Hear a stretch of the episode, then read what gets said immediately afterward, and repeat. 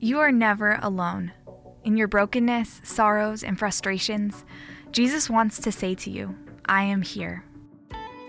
Introducing the I Am Here podcast, where we share the stories of men and women who have found healing and transformation through an encounter with Jesus in the Eucharist. Stories of finding peace. I just kind of wandered over there, really. And they had adoration over there. I, I walked in, I sat down, and I wasn't worried about anything in that moment. And for me, it was kind of like it was that relief that I was looking for. It felt like there was there was some sort of light. There was something for me to cling on to.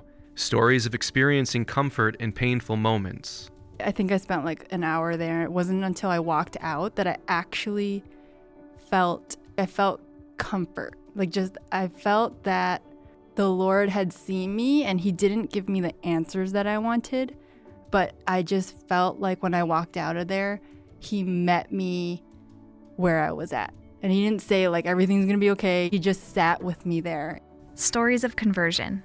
I was nervous. I had just been baptized. I was now going to receive the Holy Eucharist for the first time. I remember processing up to receive. I kept thinking, Am I good enough? That was something that kept going over and over. But once I received it, I it was like I was the only person there. I mean, I know everyone else was still there, but I was there and Jesus was smiling at me. And inspiration for your journey.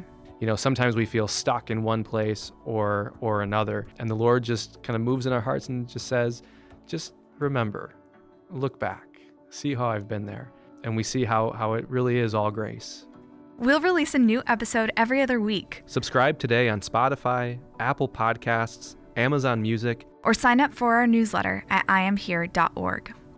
I Am Here is a campaign by the Archdiocese of Detroit and Hallow app in support of the National Eucharistic Revival.